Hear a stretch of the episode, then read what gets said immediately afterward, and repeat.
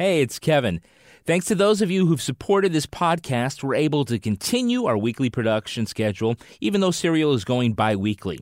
Now, our conversations about Serial, Making a Murderer, and everything else are made possible with your help. If you enjoy the show and you want to put a tip in the jar, you can go to crimewriterson.com and make a donation with Square or PayPal. Now, if you want to support us another way, you can use the Amazon link we've posted there. Just click and shop, bookmark that link, and a tiny portion of your purchase at Amazon.com goes to support this show. Now, we've gotten some questions about the stuff you buy. Yes, we can see the items that were purchased, but no, not who bought them. So don't worry, person who bought that book called Diary of Edward the Hamster, we have no idea who you are. In fact, we don't actually really want to know. Again, that link to Amazon.com is at our website, crimewriterson.com. Use it to buy all the stuff that you would have bought anyway. And who knows, maybe your purchase could make Toby's list. You know the one. Rebecca, roll the tape. Seven for All Mankind Women's The Relaxed Skinny Girlfriend Jean in Vintage Fog Gray 28. Depends silhouette for women incontinence briefs. Maximum absorbency. Small, medium, 12 count. Pack of four. Magic the Gathering. MTG Oath of the Gatewatch OWG pre release pack. Pre release promo plus six boosters plus D20 spin down counter. Invisible dog boots. Protect paws from sand, hot pavement, ice, and salt with natural 100% wax based cream for dogs who just won't wear boots.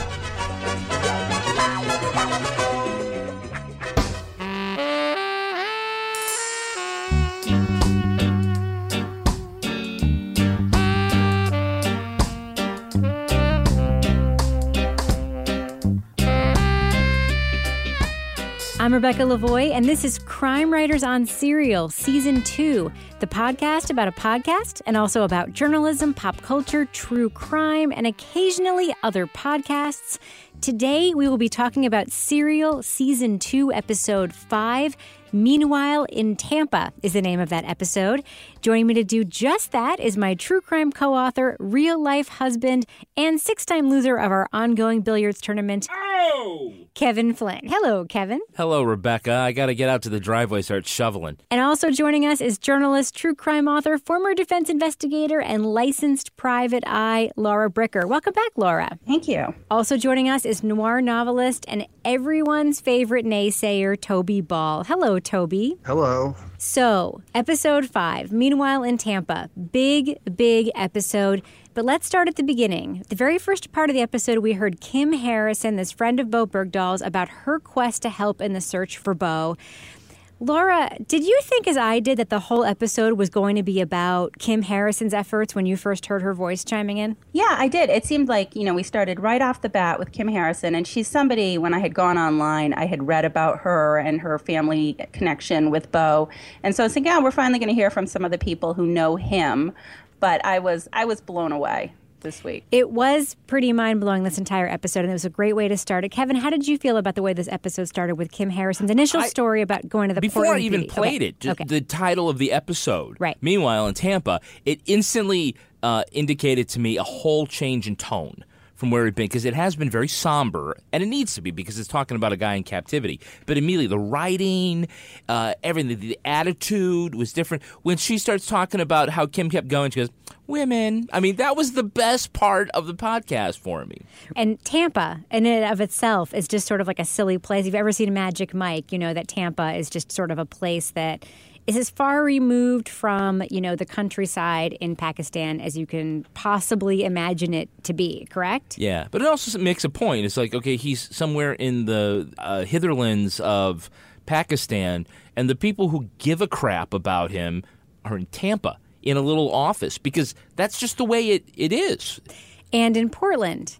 And we heard that Kim Harrison had to go to her local police station to report Bowe Bergdahl missing in an effort to get this Interpol contact of hers had told her that, you know, Interpol could get involved, but only if she reported him missing locally. Toby, when you heard about Kim Harrison going to the Portland Police Department and, you know, reporting Bowe Bergdahl missing, did you think this whole episode was going to be about sort of a small personal story? Did you imagine it would get as big as it ended up getting? You know, I actually I didn't have a clue, but I thought it was interesting the way it started, and it was, you know, something I thought about before, not necessarily in terms of other episodes, but if it's your son or one of your very close friends, you know, what are you doing while they're missing? And, and so, I, I guess I kind of thought that that was the that was the direction it was going. Could you relate, Toby, to this idea that, you know, there must be something I can do as, you know, Kim Harrison felt like I'm just going to do what I can possibly do? I mean, is that something that you felt like is what you would do in that situation?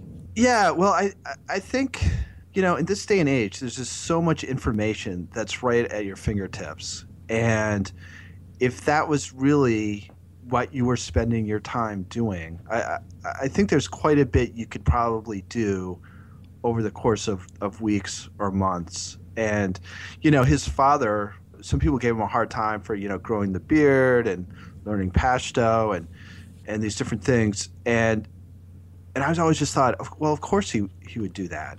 You know, I, I would do that if it was, if it was my kid who was being held captive by the Taliban.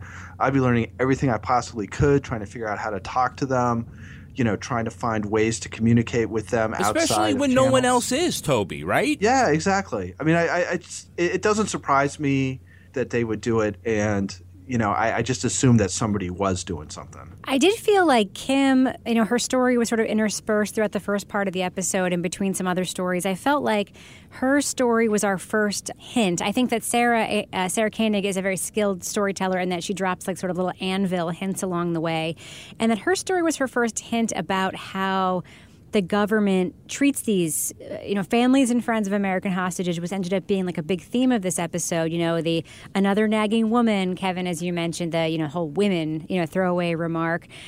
But the other thing that got really interesting about her story was how far she got in actually investigating and getting close to a solution. And there were some details that we weren't privy to, where she said, "How about Kim's story?" Right? Kim okay. Harrison's story. You know, I, mm. I I don't want to tell you who canceled my passport, but the, the, then the I don't want to tell you about the thing that I did that got my number in the hands of the Taliban. Laura, what did you think about that narrative that Kim's number got in the hands of the Taliban? Next thing you know, the FBI has, you know, using her computer to email with the Taliban, and she is signing releases for the NSA to do surveillance on her. Tell me what you thought about that part of the episode and about her story. This was um, one of the parts that really struck me that the most credible lead they had came from a civilian who just happened to contact the Taliban somehow. It, it really sort of made me wonder, and we found out later in the episode what other people were doing if this was the, really their best chance at, at getting Bowe home early on, and it doesn't sound like it worked out and this is the second time in the season that we've had somebody just contact the Taliban. I, mean, I, I Sarah, think Sarah's proved that it's actually not that difficult to call the Taliban call if the you Taliban. really want to. Um, but I and I loved how she interspersed a little bit of humor there when she talked about you know the shirt, the university happy happy celebrate victory now shirt, just to kind of break up this severity, you know, the seriousness of the situation. But I was just sort of blown away by the fact that this woman was doing what I expected the government would have been doing. You mean translating messages using Google Translate? yeah, just I, you know that she was going to these lanes. I guess that she felt that she had to go to these lanes. That's that's what really struck me was that she didn't have confidence in what was being done. I was really impressed with her ingenuity in terms of dealing with Interpol and you know her getting them everything they needed and using the Halloween mask to get Bowe Bergdahl's DNA to Interpol. I thought that was an incredibly interesting detail and Does very. Does the Manor County Sheriff know about uh, that you can use a Cheshire cat mask to get DNA around. Okay, okay. Um, but I also think that. I think um, Bowe probably had a pair of underwear. you know, one of the things that occurred to me was when we heard about Interpol, which is an agency that we don't hear a whole lot about, I think, just as people like living here. I think Interpol mostly comes up like in Jason Bourne movies, typically, like they're the police that can like track people's passports and so forth. And that they, you know, could have gotten involved, you know, legally, I guess, technically could have gotten involved, but that someone in the DOD, I think it was, just said no. I mean, uh, Toby, is hearing that the United States government and the DOD, knowing all these agencies are involved and that there is a police force that could legitimately just walk around in Pakistan and help solve the case. Did you have any like Im- impressions or reactions to the idea that you know the, the, the Department of Defense would just say, "Nope, we're we're good, thanks"? Is that surprising to you? I, I, guess it's not that surprising, and I think they go into it a little bit more as the uh, episode goes along. But I, there's just so many factors that are going on with our relations with Pakistan and the way Pakistan's attitude towards the Taliban. It, it just seems like there's so many important factors, and the idea that there would be some group acting independently of you know our interests as as the United States, I think they would find threatening and potentially has the potential to to mess some stuff up. So I, I guess it doesn't surprise me too much. You would hope that in addition to telling them we don't want your help, that they would be spending all their resources that they that they could to finding him, which also wasn't the case. But you know, I think in general, they want as few people messing around with that kind of touchy situation as possible. I did think that the Kim Harrison story, starting the episode with this story in particular, because the episode really was very expansive, much more so, I think, than any other episode this season in terms of what it covered and in terms of the number of people we talked to and their points of view. But her story was, in a way, very relatable and like a little bit light, even though the subject matter wasn't light. And, and Kevin, she was self-aware too. Yeah, she was. She self- realized how crazy the situation eh, was. She was crazy. She was self-aware. It brought to mind things like, you know, when she signed a release for the NSA. I thought to myself, like, I don't think the NSA needs a release to survey you. Apparently, you know, maybe that's why you they faded away because they were still just surveying you. Don't I have to sign something? Um, um, yeah, but just Kevin, uh, sign that's fine. I know that you've been really interested in you know sort of the tonal presentation of Serial thus far, and we've had four a very very heavy episodes mm-hmm. and the last episode we heard two weeks ago was about four years of horror for Bowe Bergdahl how do you feel about this tonal shift in the storytelling and that this episode was kicked off with this somewhat lighter point of view when it comes to this to this case? I think that uh, Sarah does like you know just looking at the body of her work, she does like to be a, a conversational storyteller, to be lighter, absolutely there were a couple of times during you know describing Bowe's captivity that she could put some levity, and I'm thinking of the line like about you know the Taliban sunglasses are cool, but you know it, it's you can't start like cracking jokes in the middle of, of Bergdahl talking about how he was getting beat with a rubber hose. So I think found a spot where she could sort of come back and start telling the story. I think she's heard this too. I mean, I'm just guessing. There's been a lot of belly aching about serial season two, and it's not just that. It's not the Adnan story. It's not a crime mystery. It's not just I hate Bowe Bergdahl and he deserves what he got. it, it is also sort of about that the show hasn't uh, struck the same chords, and I think this is a way of her.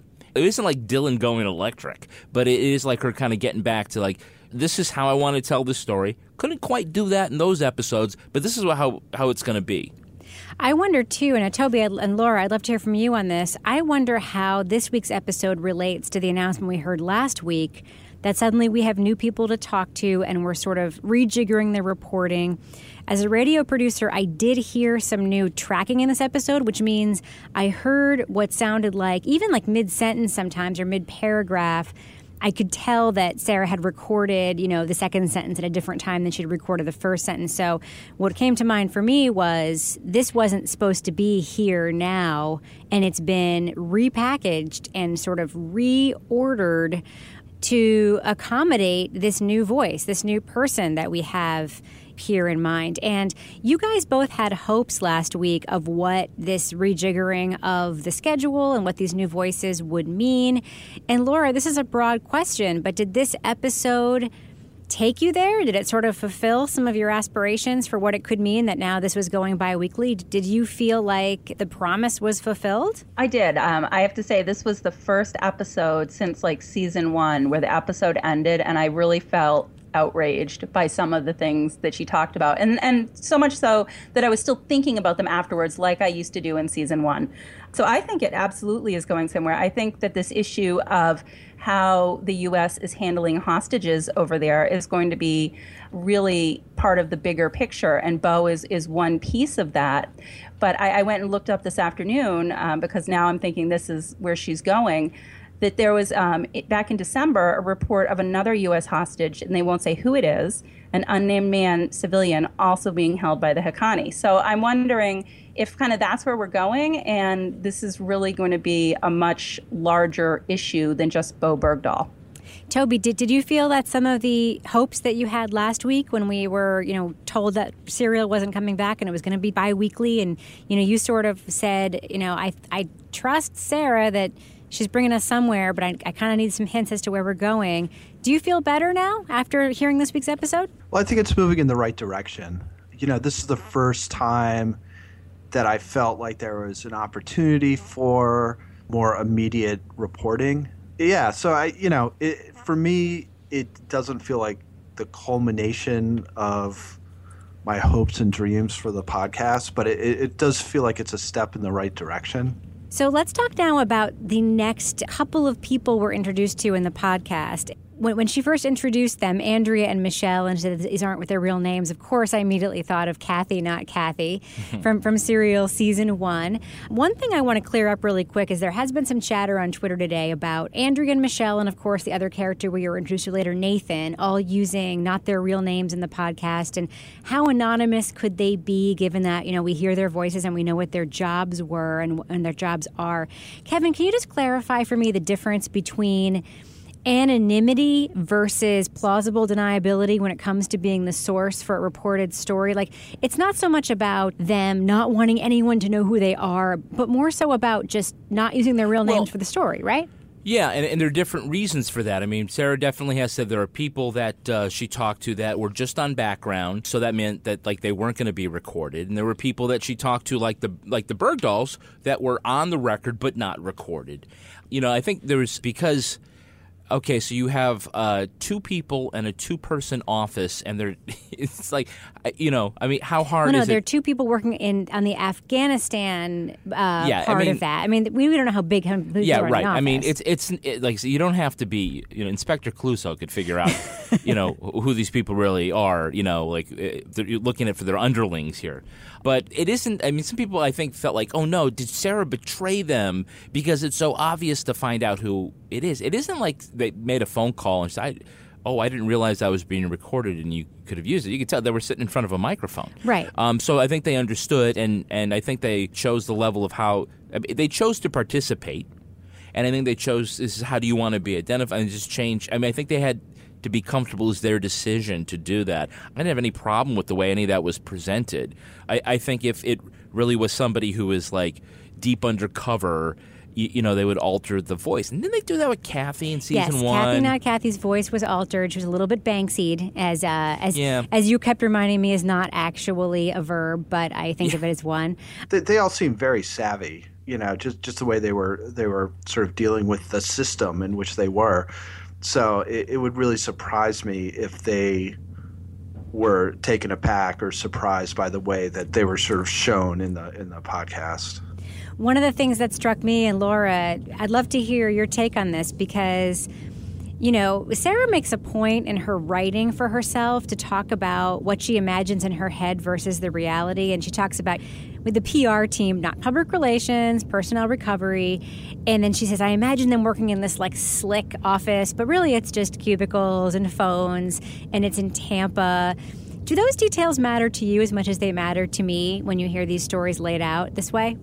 Oh, absolutely. I mean, I have a very visual mind, so I'm always sort of making up things in my head when I'm listening to that, and and that really set the scene of where these girls were, and just sort of helped me visualize what was happening. I just want to say one thing about the, the use of their names. I really felt like it was more that they were afraid people were going to target them because they had tried to bring Bowe Bergdahl home. Yeah, not not not like uh, people Yeah. in the government. I think that's Yeah, what they like said the about people that used uh, to, like- Andrea and, and Michelle. Yeah, they don't want their neighbors to know this is what they had been doing Yeah. because yeah, the backlash. Not Yeah. just their neighbors, but people who could like look them up on Facebook and right. then like Yeah. you know, oh, like happened to Jay. right? Yeah, that's what I Yeah, was going and say. Nathan, or I can't remember if that's a fake name or that's, That's his the real fake name, I mean, yeah. he said again she ex- was transparent. He hasn't done anything illegal, but it would be considered unprofessional. We will his- get there because Okay. that was a fascinating part of the episode. But I don't want to downplay how fascinating Andrea and Michelle were because they were in Tampa. We sort of get the first. It feels like breaking the fourth wall when they talk about how their job is to bring people home, and that the biggest thing that they are confronted with when it comes to talking about the people that they want to bring home is that bias against why it is that you know they call it the circumstances of capture that that bias against and, and Sarah does a good job sort of unpacking this for herself, like the why were you hiking in Afghanistan bias? You know, that guy walked off the base bias. Uh, we hear Jason Amerine say people who are really ignorant about the case just called Bowe Bergdahl a traitor. And even if they knew a lot about the case, they would say, I heard he was a traitor. And how that would come up in meetings, but how for them, their first mission is to bring the people home. And I kind of feel like that was a nod to the audience. I think she way. was talking to the audience in a way about that because I mean certainly the ones and we've seen this on Facebook and Twitter and the, and, and our, our our listeners are cool and some of them say they don't like Bowe and they don't like this and and I think she she's saying that this was the mistake that we've made for 5 years is that we didn't give this priority because we were concerned about the circumstances of capture. We let the reason why it happened cloud our judgment and our our feelings about getting the job done.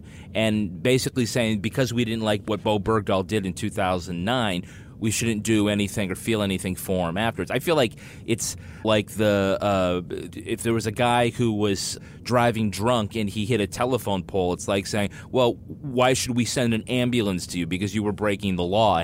You know, it, it's kind of like uh, like that. Like, uh, well, you, you you set the house on fire, so why should we rescue you and put the fire out? I mean, you don't. That's not the way you operate. You do the job because it's the right thing to do. It's an emergency, and then you worry about the circumstance you afterwards. And that is a problem for Andrea and Michelle because that was something they ran up against. But it's also Sarah's problem with part of her audience. The people don't care for the, the subject. I think that Andrea and Michelle also gave us an opportunity to look at other prisoners, other hostages. We didn't and, even know we're out, we're out there. and Laura, you mentioned this, and you know she described the couple that had been taken and the woman who had been who had given birth in captivity.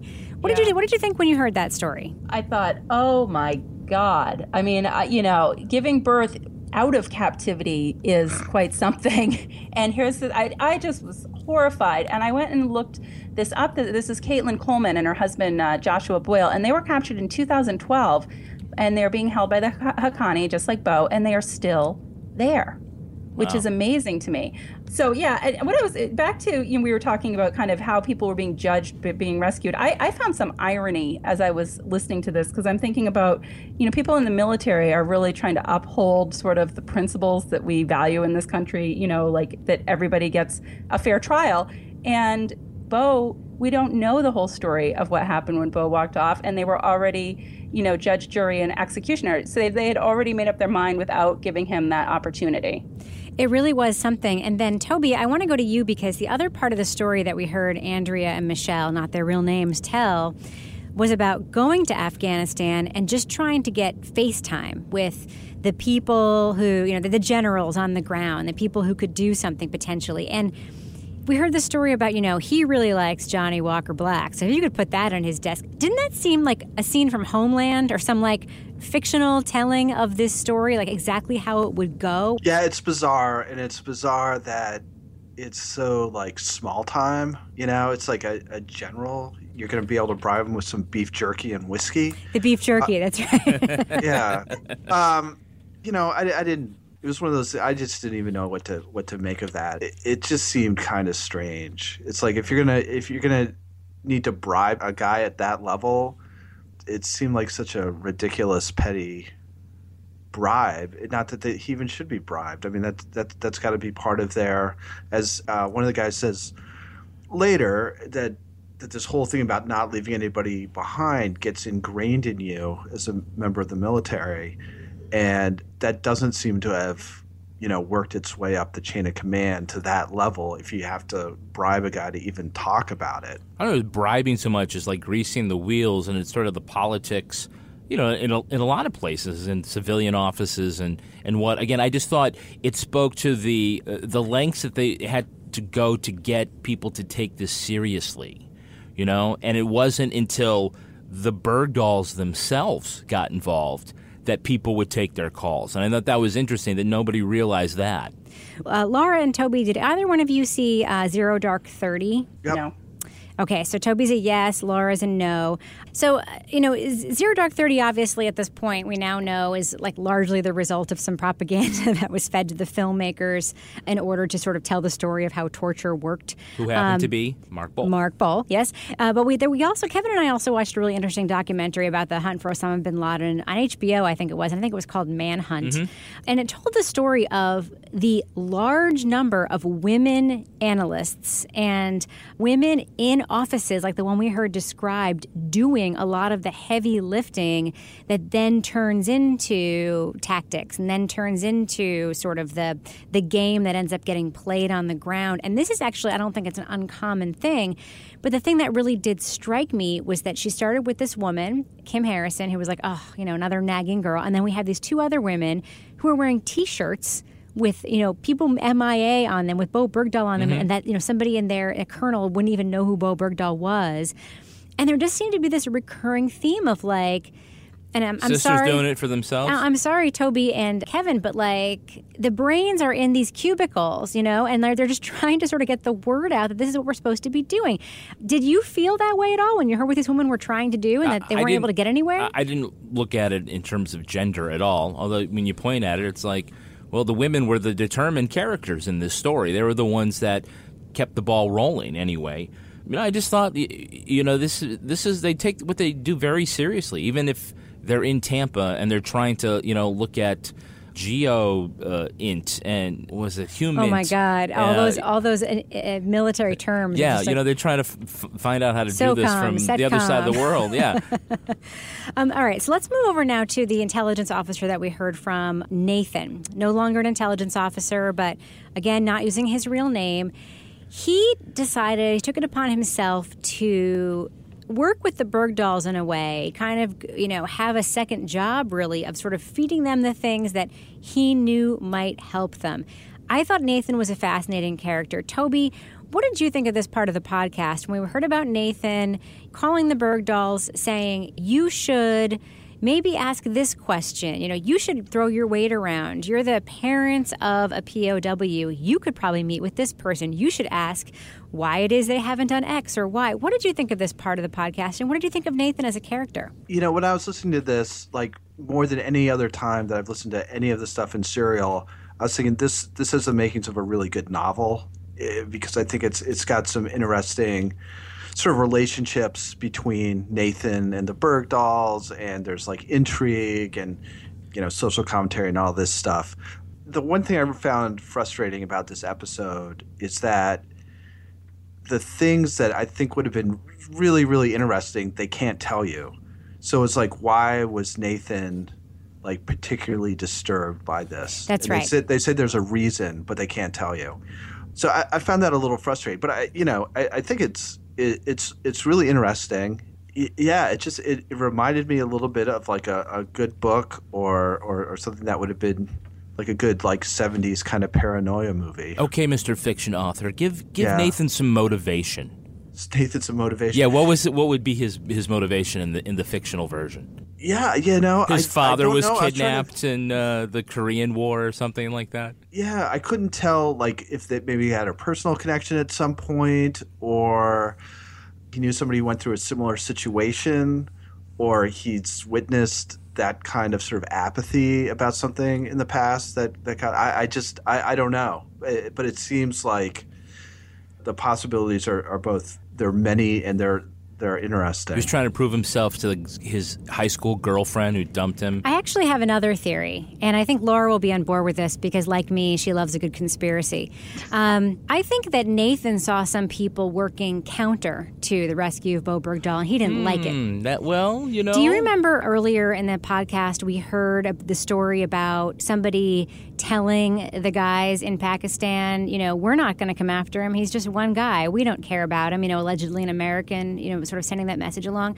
I kept thinking about that this entire episode. All these people working across purposes and some of these people within the government who are willing to sort of step out and say, no, that's not cool, it's not right. Nathan, I think, is one of those people who was willing to step outside of his box, do something which, you know, was considered not illegal, but definitely unprofessional in his line of work.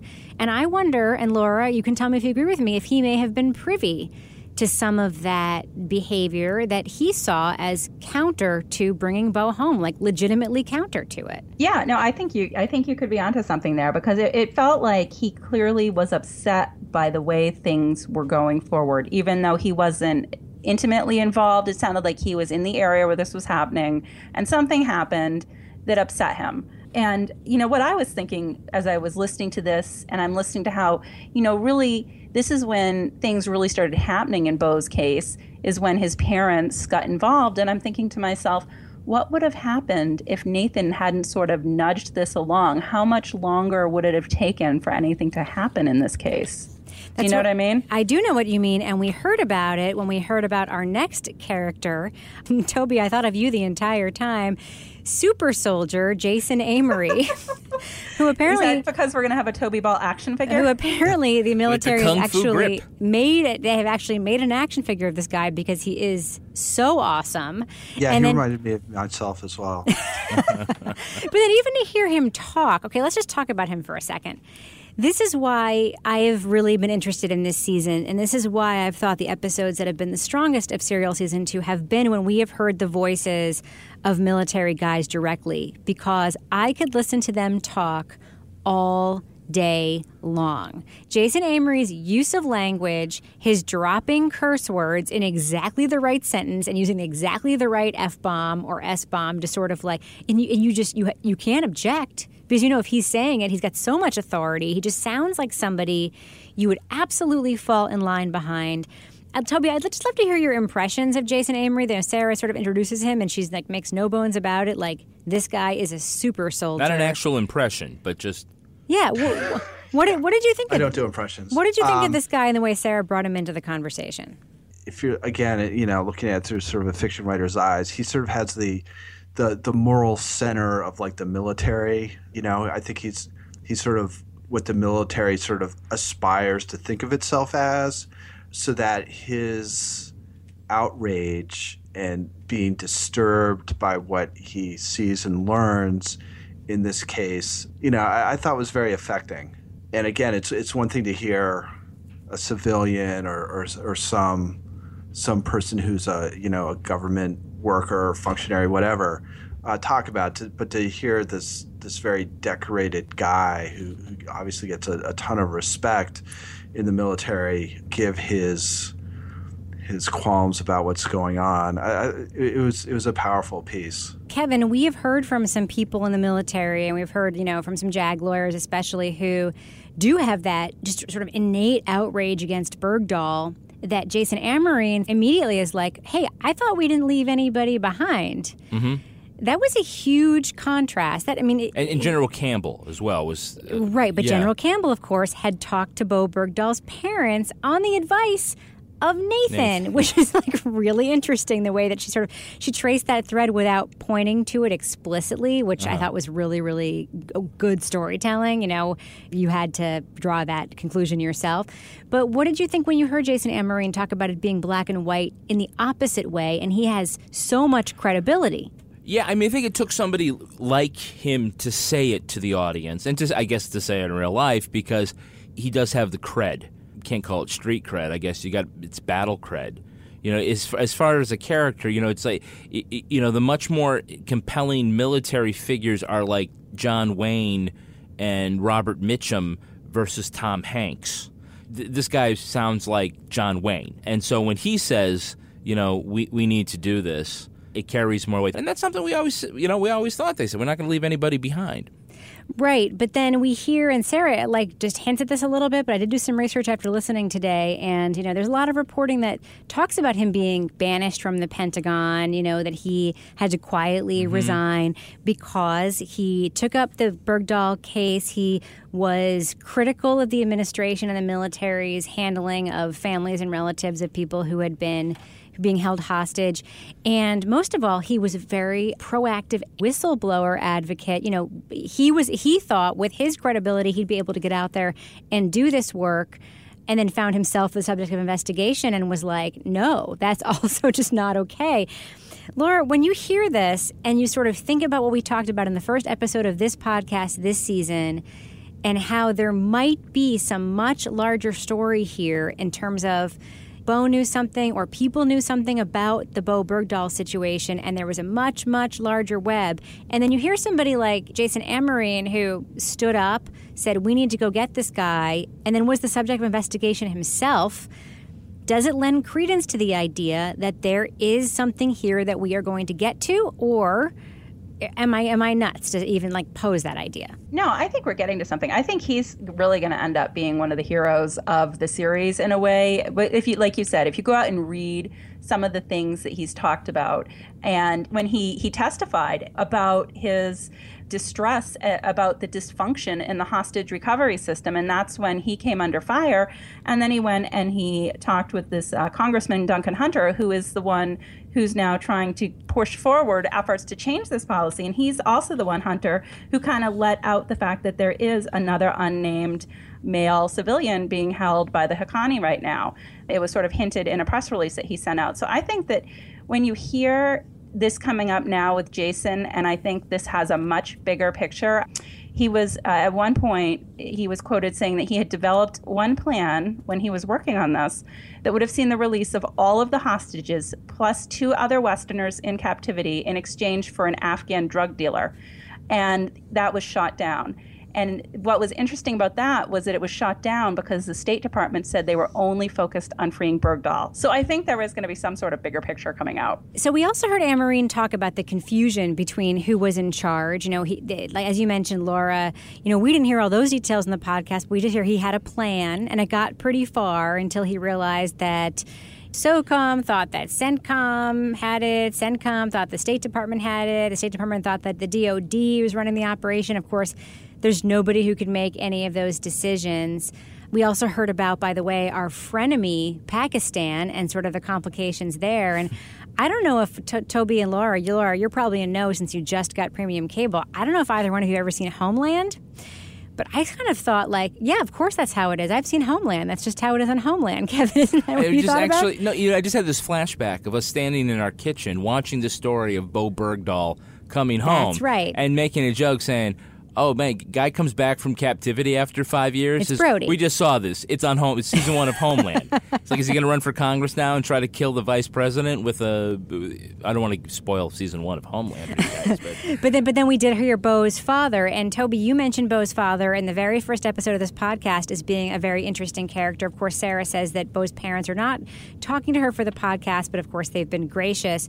And we hear about Bowe's father's approach and, and what he did and that he had his own calculus about what extent we should go to to get Bowe back. And what did you think when you heard him say that and when you heard that whole idea of that calculus and that a father could even take that stand? He's an interesting guy, right? And I think he, he probably, without knowing a ton about him, it seems as though he has some pretty strong beliefs about things that's about as ineloquent a thing as I've ever said. But well, I have a I have a follow up question for okay. you. I'm a big fan of pointing to things that Sarah Koenig does in these episodes and saying that was a clue about this other thing that we're going to hear about later. As you know, I'm all about the anvil dropping out of the sky. I think I heard one in this episode, and I want to know if you heard it too. And Laura, I'll come to you next with this. She talked about all the things that were going on in Pakistan in 2009, 2010. She talked about in 2011. She talked about you know our mission to get Osama bin Laden. She talked about uh, that guy who shot at those two people on the motorcycle, that contractor, and she talked about Bowe Bergdahl being a small simmering fire in the background as these larger fires were burning. That that Bowe Bergdahl was just a small smoldering fire, sort of in the background, and that the time to deal with him would be when he could be used to put out a larger fire. Toby, you've talked about the Guantanamo Bay prisoners. What did it mean that we got him when we did? Do you think that's what she was pointing to here when she said that, when she, when she remarked that he was the small fire that could be put into use later to put out a large fire?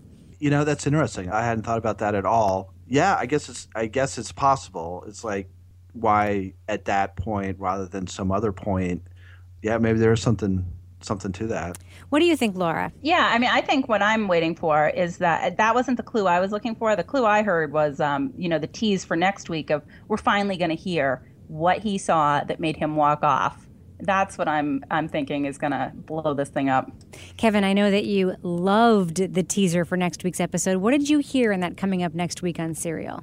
Well, I thought I, w- you know, up until this point, I was like waiting for a time to bring this up. I thought the DUSTWUN was this season's MacGuffin. Can you please describe what a MacGuffin yeah, is? now for a listener who doesn't know, this is like because uh, you're 100 years old, you're the only one who knows what that means. this is a term uh, that all the writers on the podcast, except for you, Rebecca, seem to know. A, a MacGuffin is Alfred Hitchcock coined the term. It's it's an object or a thing that that puts the plot in motion, but is otherwise unimportant to the story.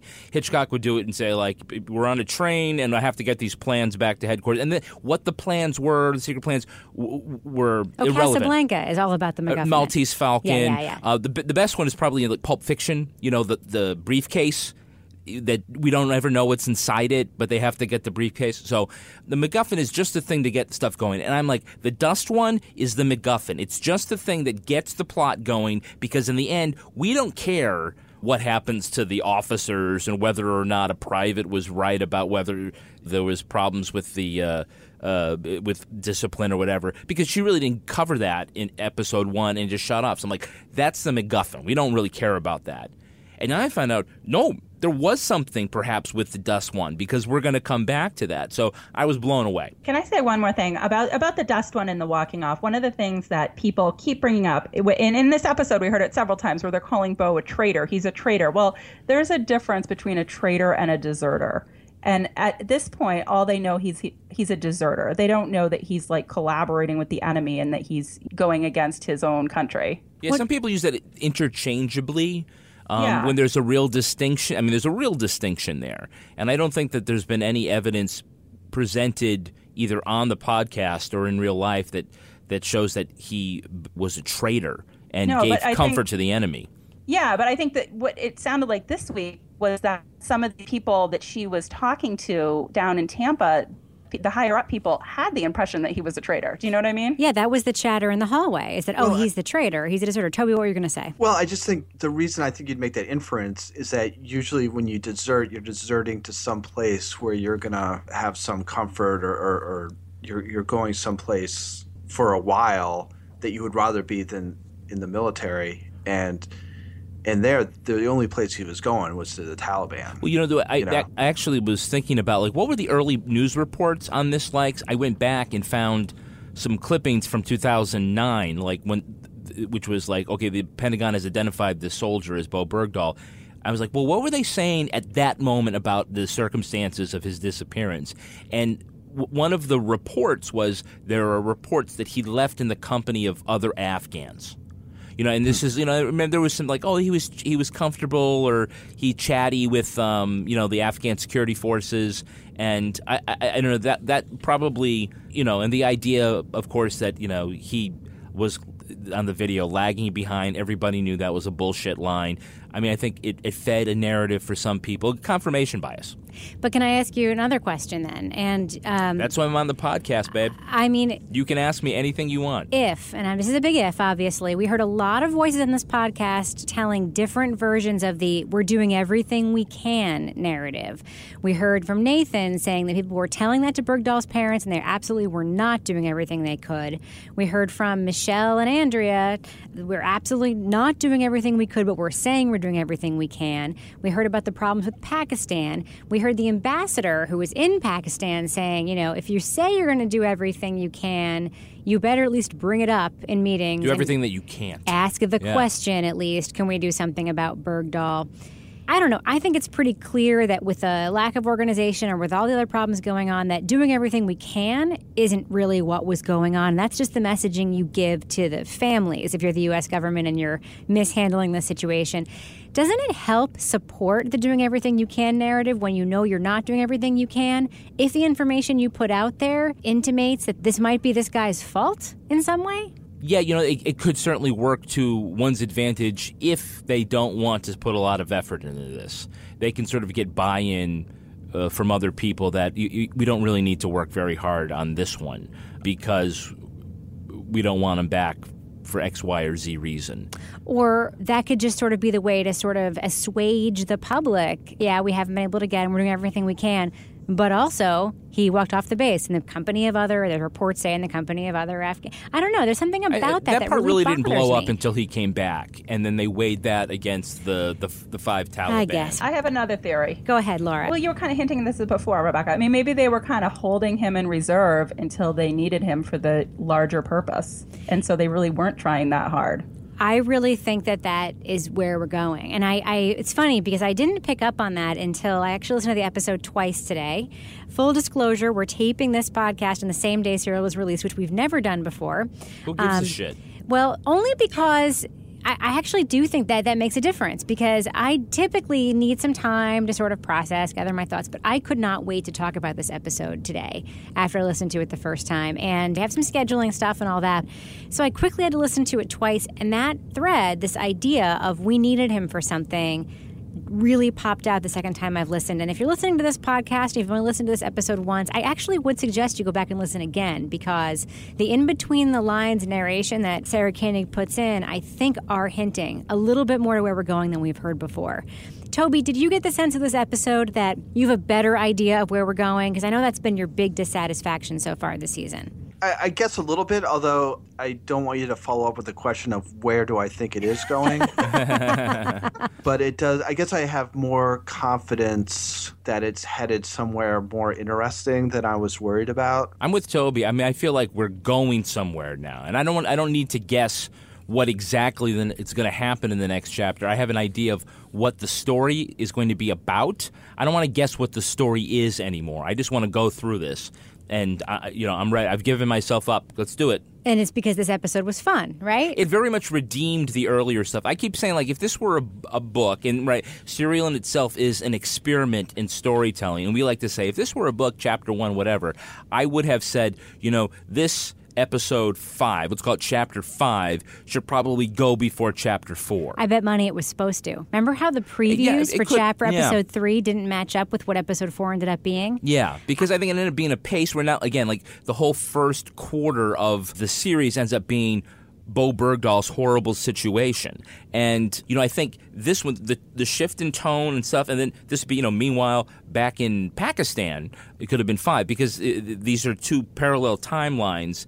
And instead of like, okay, we're going to have a shit sandwich on top of another shit sandwich. It's not the way you would tell a story. It's not the way, it's, yeah. It's not the way you would do a movie. It's not the way you would write a novel. And I actually feel very strongly that this episode or elements, parts of this episode were supposed to go before what we heard last time. And that they reordered the storytelling. That narrative was probably finished. So they went ahead and played that while they were sort of rejiggering all their plans. And then they cut in a bunch of new material. And now they're redoing the episodes. I think Laura was right. I think this refutes the canners. The Toby- ca- I don't know. The, canners are those people who She's- think it's all in the can. She's splicing the can. I, I don't know. I, I'm just waiting. I want to know how many more hostages are out there being held by the Haqqani. I'm I'm really wondering about that after this episode. Is it because of what you read in Duncan Hunter's memo? Yeah, well, just and in the reports, there's actually been a lot of media reports about these other hostages out there, and they're not getting home. This this poor woman who gave birth in captivity. I mean, that's awful. Toby, I have a morality question for you. Okay. What about civilians? You know, what if I decided to take a trip to hike in Afghanistan, which, if you know me, is you know is There are three f- hysterical things about that statement. it's- But go it would never happen for a variety of reasons. But does the U.S. have a responsibility to get me back? Is that the government's responsibility? Well, I think it's different in that with with soldiers, you're constantly asking them to do very dangerous things, and I think one of the ways that you make doing those things possible is that they know that if bad things happen, everybody else is not going to cut and run and they're just going to be left abandoned right? So so we're asking them to do dangerous things and and that's sort of the the deal that's made there. With civilians to a certain extent you're doing it on your own impetus. Yeah i, I think we should my my sense is we should be doing everything we possibly can to get them back i think it's the government's calculus has to be what are we willing to concede what kind of damage are we willing to accept in order to get somebody like that back You mean just a regular going- civilian, right? Not a journalist, not a soldier. right because i think in those in those cases there's no expectation that they need to do that to to a certain extent and and again i think that we should be trying to get them back and I, I think this a, a somewhat different thing happened in New Hampshire a while ago, where once cell phones came out, people would go hiking in the White Mountains That's right. in the winter, and they get themselves into trouble, and they make a call, and then people would come and rescue them. And after a while, it's like, well, you know, you're gonna have to start paying for this stuff because you're just making these terrible decisions because you know that somebody's gonna come and bail you out. It's you know it's the same thing. The circumstances of capture are irrelevant, whether you're in the military or you're a civilian. To the U.S., our job is to you're a citizen. We're going to get you back. That's why we have an embassy there. That's why we have a diplomatic corps. You belong to us. You should not be held against your will.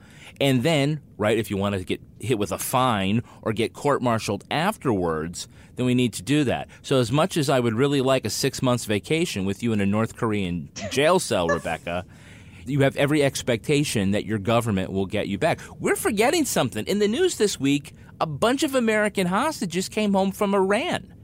And that was dealt in, in a way. Now, really, once this all of Serial plays out, would really like to compare and contrast how that went down. But we had a big Well- fire to put out. Those people were valuable because Iran wants to be compliant with their nuclear weapons agreement. Right. And while they are, who the Iranians got back, are not terrorists, they're not having violent crimes, they're still significant people. I, I think it has to do with commerce and different stuff like that. I was looking, I can't remember. There were sanctions violators. yeah, that's what it was. Yeah. Yeah. yeah, But again, it's, you know, we're swapping pawns here. Right. I think one of the hostages, not one of the Iranian ones, but one of the hostages that was released was one of the ones Jason Amerine was working on trying to get released at the same time that he was working on the Bergdahl case. It was uh, Colin somebody. So we are seeing this now being pushed to the forefront. And I think that Bergdahl was just the first one we saw where there was like this very showy exchange, which I remember at the time was like shocking to a lot of people that we would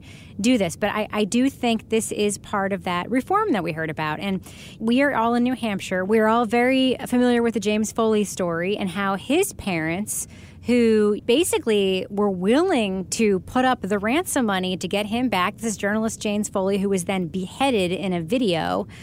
Horrible, horrible story. But the thing that kind of came out of that was the way those people were treated by the U.S. government, being told over and over again, we're doing everything we can. You're not allowed to act on his behalf. You're not allowed to look for him. You're not allowed to put up ransom for him. You're not allowed to engage in any way with people that have him.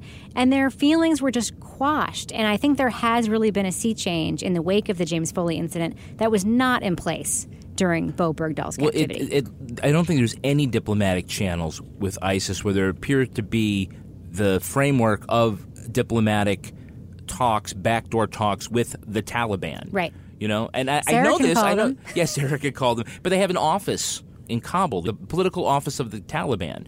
One of the articles I read was they were asked. This is like a year before Bergdahl's release. They were asking for those five guys, those five Taliban, for whatever they they wanted them to be a bargaining chip in peace talks. Mm-hmm. So they've always had their eyes on those five guys. Well, maybe those five guys were the bigger fire. than We'll find Black. out. We'll find out. We will find out. Okay, so before we move on to our next segment, I'd like us to each just give this episode a grade. I think that we all agree it was a really good episode, very compelling.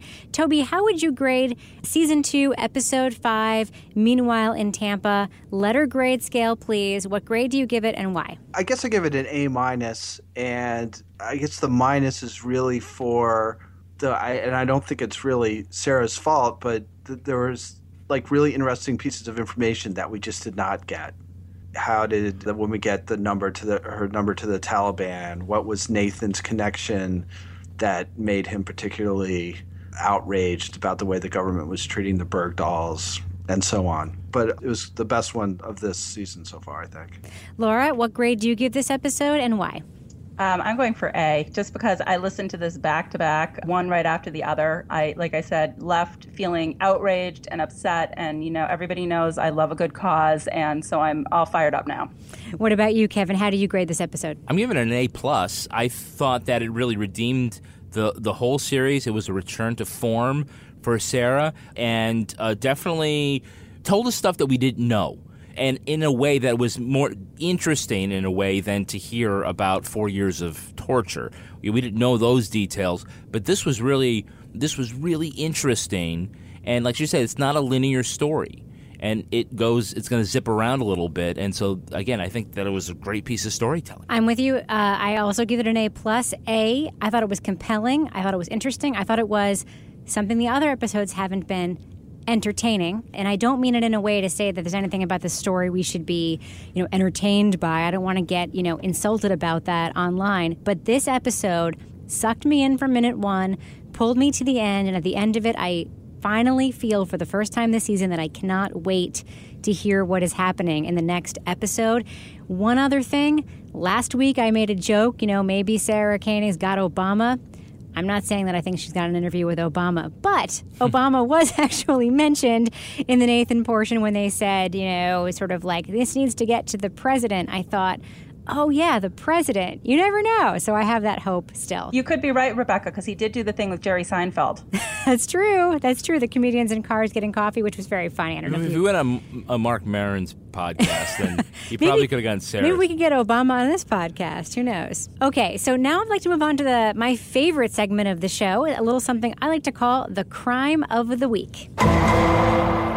According to a strongly worded ruling by a judge in the UK, Russian President Vladimir Putin very likely approved a plan by Russia's FSB security service to kill a former Russian agent turned Kremlin critic who died after drinking tea laced with the radioactive poison polonium.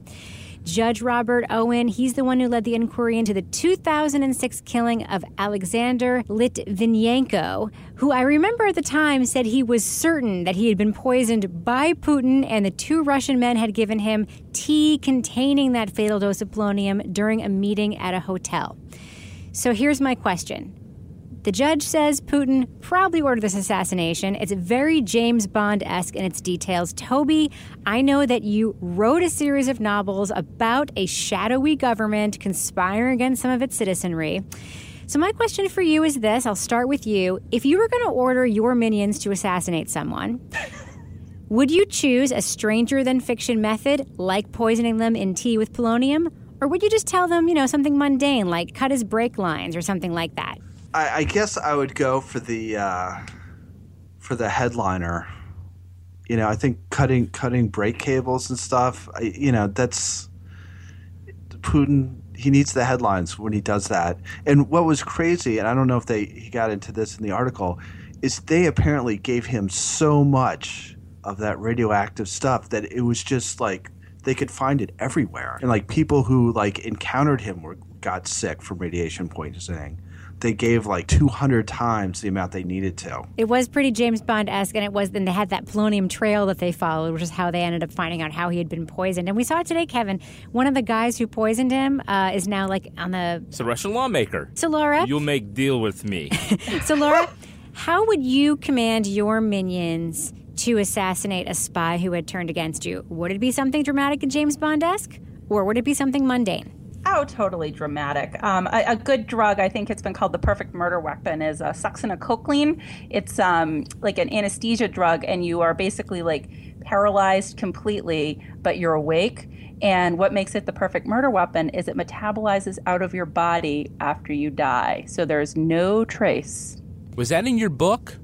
No, it was not. But there is a, a, case I have followed where they have not been able to make an arrest because that was the theory as to what happened. But obviously, there's no toxicology to back that up. What was the name of that drug again?